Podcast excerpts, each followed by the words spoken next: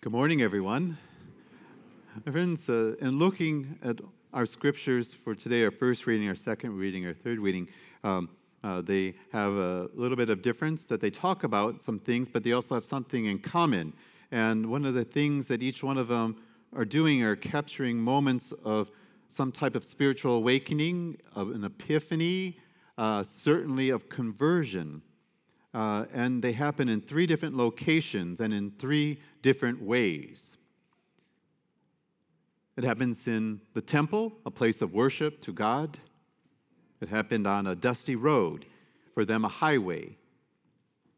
And the other happened on a beach amongst boats. The first reading takes place in the Jerusalem temple, and it is a place of glory to God where prayers offered to Him. It's a place of rituals and sacrifices. It's filled with incense and the sound of beautiful chants giving glory to God. There we find a young Isaiah. He has a vision of the holiness of God Almighty. And this will impact and change the course of Isaiah's life. In that vision, he realizes that not only the temple, but the whole world is filled with God's glory. There we read, The earth is filled with his glory. And there uh, we are told, uh, we hear about the seraphim. My brothers and sisters, quick note seraphim uh, are the highest of the heavenly creation. And their role, as we understand it, is to they face, they look upon the face of God all day and all night. And they, as Isaiah heard, they say, Holy, holy is the Lord God. And the book of Revelation talks about them also. And this is where it became challenging for me because the cherubim, uh, the seraphim, never leave the presence of God. They never take their face off of Him. They look at Him all the time. I'm like, whoa, whoa, whoa, wait a minute. How is it that Isaiah gets one of them?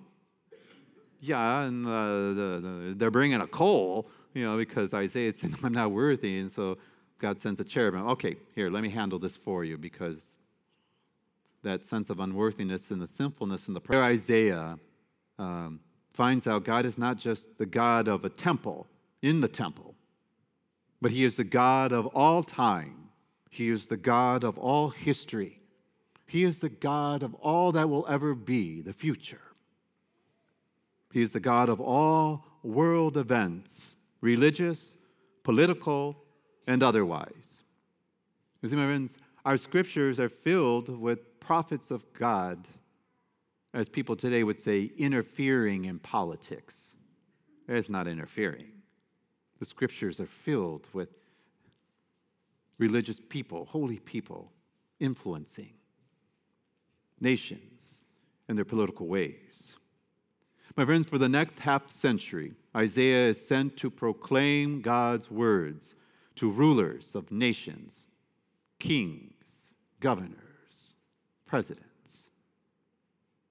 For the rest of his life, Isaiah will demonstrate God at work not just in individual lives, but in the events of world history. He will speak out not only about personal morality, but also about public morality in Israel's national and international dealings. God is present not just in the soul, but everywhere. That is the truth about God that Isaiah carried all his life. It is the truth that he spoke to everyone that God sent him to. My friends, in the second reading, Paul, in his letter to the Corinth faith community, recalls his experience of the Lord God. That experience is different from that of Isaiah from the first reading. Paul encounters the Lord on a dusty highway on the way to Damascus to beat up Christians. Paul, a devout, if not extremist Pharisee of his time, persecuted Christians. And then, as Paul would write, and you can read it, for some unknown reason, a reason that he would not fully understand, He has a con- and from that conversion and from that epiphany, then he is given a mission. He is called to preach the gospel of Jesus Christ, the very person in whose people he is persecuting. On that dusty road, that highway, his life changed forever. He became, of all things, an apostle of Jesus Christ, the Son of the living God. Paul experienced forgiveness, he experienced redemption. Then he experienced mission. And it was, as Paul would write so emphatically all the time, gift. It was all grace. There was nothing that he had done to deserve it. It was gift, as Paul would put it. And he would speak this over and over and over again. Paul told the Ephesians and the Galatians and the Romans and the Philippians, everyone he met, anyone who would listen to him about the gift and grace of redemption and salvation. He would say, You do not earn it, it is given to you. That is the essence of the about the resurrection of Jesus Christ. Remember, Paul didn't know Jesus of Nazareth. Paul experienced the risen Christ. So he spoke about what he experienced. He spoke of what he knew. And what he knew was of this risen Jesus Christ, the one who knocked him off his horse, blinded him. Yeah, he didn't get a burning coal. and my friends, um, Paul would say, You will be purified. Paul is a he's a Pharisee. He understands the Torah, the Old Testament. He knew all about Isaiah. So he would say, You will be purified and made whole, but not by your effort. It will be by the grace of God and his paschal sacrifice and his resurrection. That is the truth that St. Paul carried in his life. That is the truth and the glory of God that he spoke to everyone he would encounter. In the gospel, an event happens not in the temple like Isaiah, and not on a dusty road like St. Paul, but at a beach. Comrades, we are told, were working all night, and Jesus tells Peter eventually to go out into deep water to catch fish. Peter has heard of this Jesus. He's a rabbi. Peter at first, I suspect, is not all that moved by the command of this rabbi because Jesus is not a fisherman. He doesn't look like a fisherman. He doesn't smell like a fisherman. He doesn't talk like a fisherman. He doesn't act like a fisherman. If he was, he wouldn't tell him to go out fishing during the day. Fish are caught at night, and they were just coming in from that night fishing with empty nets. But Peter did as this rabbi asked, this Jesus of Nazareth. As crazy as it sounded to Peter, he did it. And they caught two boatloads of fish. They were at a seashore. He had an epiphany. He had a conversion. And from there, his life changed forever. From there, he was given a mission. Jesus said, Now you will fish after men. Later, when he was head of the church, Peter would recall vividly that daytime experience, that daytime catch of fish, and that whatever his failings or limitations were, his power came from the fact that he was obedient to the Lord Jesus Christ. He knew that whatever our limitations are. If we are faithful to Christ and obedient to Him, He will use us as He used Him to further the kingdom. My friends, God will always love you because that is what God does. God is love. But if you are disobedient, there will be no blessing. People think, well, yeah, no. Some things are black and white, and some things are not. This is black and white. Disobedience will never be blessed. It will be loved because God loves.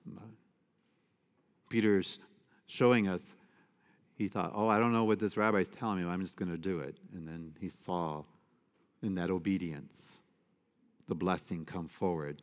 And that is the truth that Peter carried his whole life. And that is the truth that Peter spoke about always. So we see a temple, a place of worship, a highway, and a seashore. We hear about Isaiah, we hear about Paul, and we hear about Peter. Three different types of people, three different experiences of the glory of God. What they learned of God from that moment impacted and changed their lives for all time. And it was something that they brought to others. God did all that for others in them.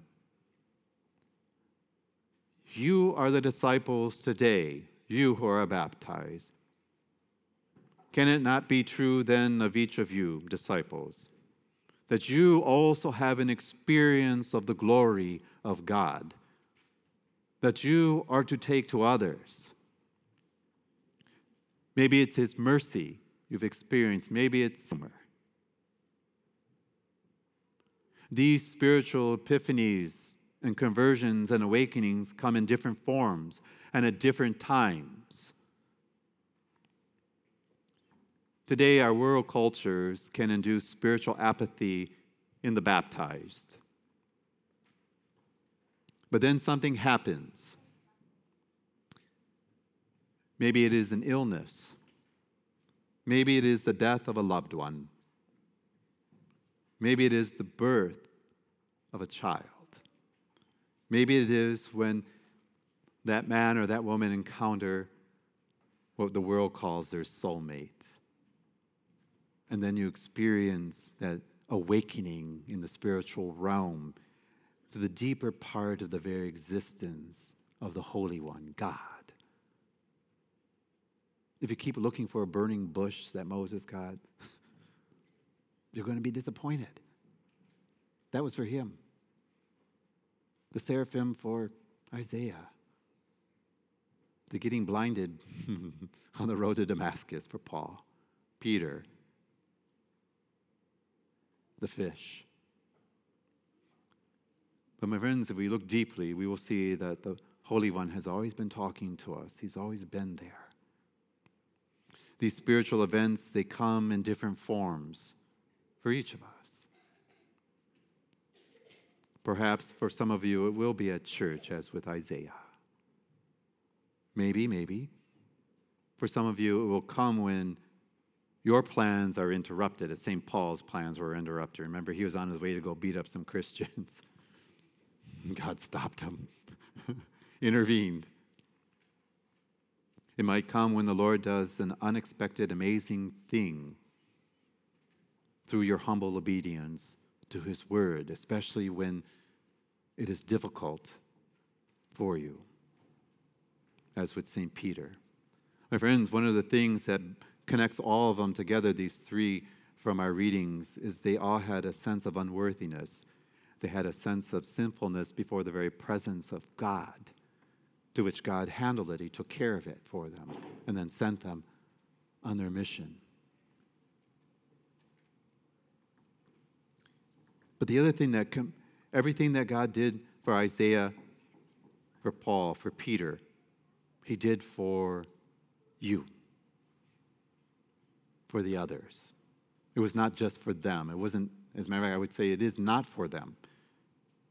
God did it to reach the others. It is also for the others, and of course, for the greater glory of God that God did this for them. Friends, in the scriptures, there's an account of a man who was healed by Jesus and then who wanted to follow him. But our Lord tells him, Go home instead to your family and let them see the goodness that God has done for you in your life, and this will lead them to Him. At some point in our life, each of us is given the grace and the experience of the glory of God.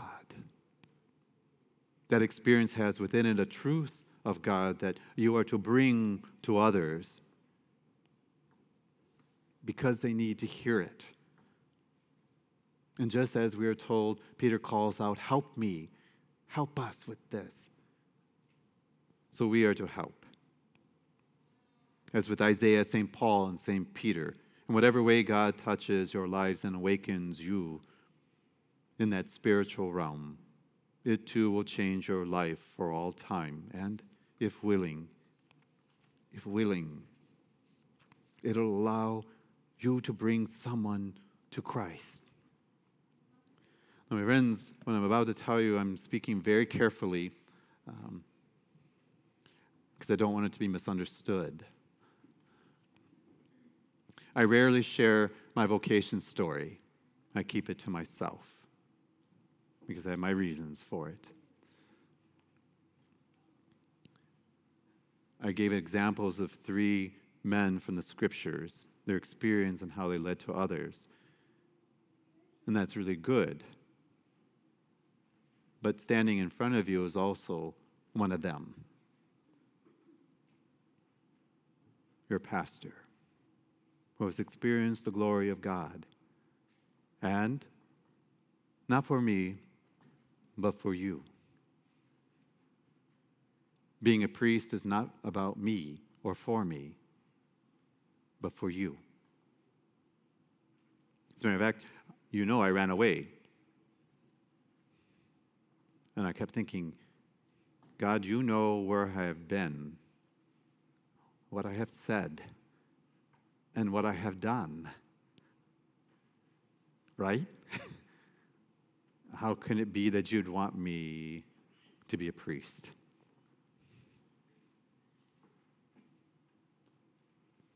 No seraphim, no charcoal, no dusty road.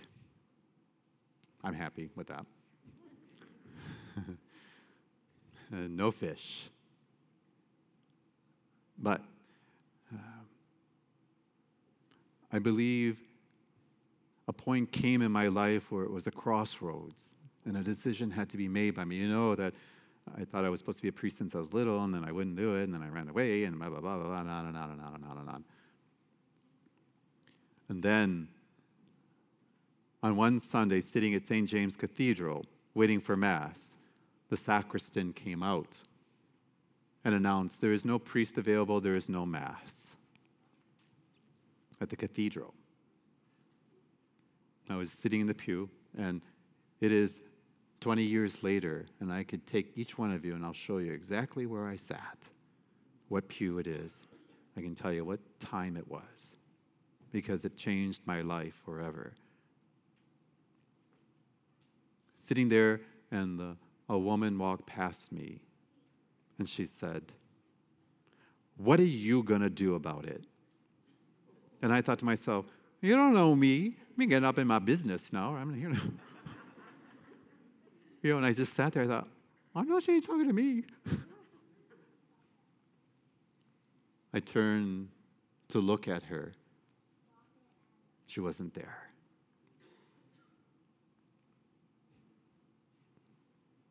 What I'm telling you is that a woman walked past me and said, What am I going to do? What are you going to do about it? That's all I'm saying.